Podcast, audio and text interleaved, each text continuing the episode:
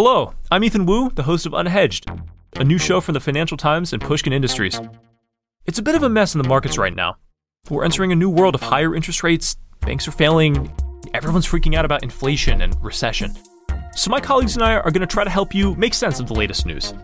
I'll be joined twice a week by a bunch of Financial Times journalists who are experts in their field, know what they're talking about, and have a lot of opinions about markets and finance. At the risk of going all Gordon Gekko on you, greed is good.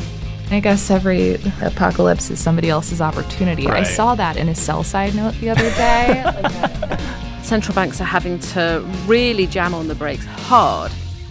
And effectively, stock markets around the world are just flying through the windshield. Join us every Tuesday and Thursday afternoon as we make sense of the latest, starting June 13th. Follow Unhedged wherever you get your podcasts.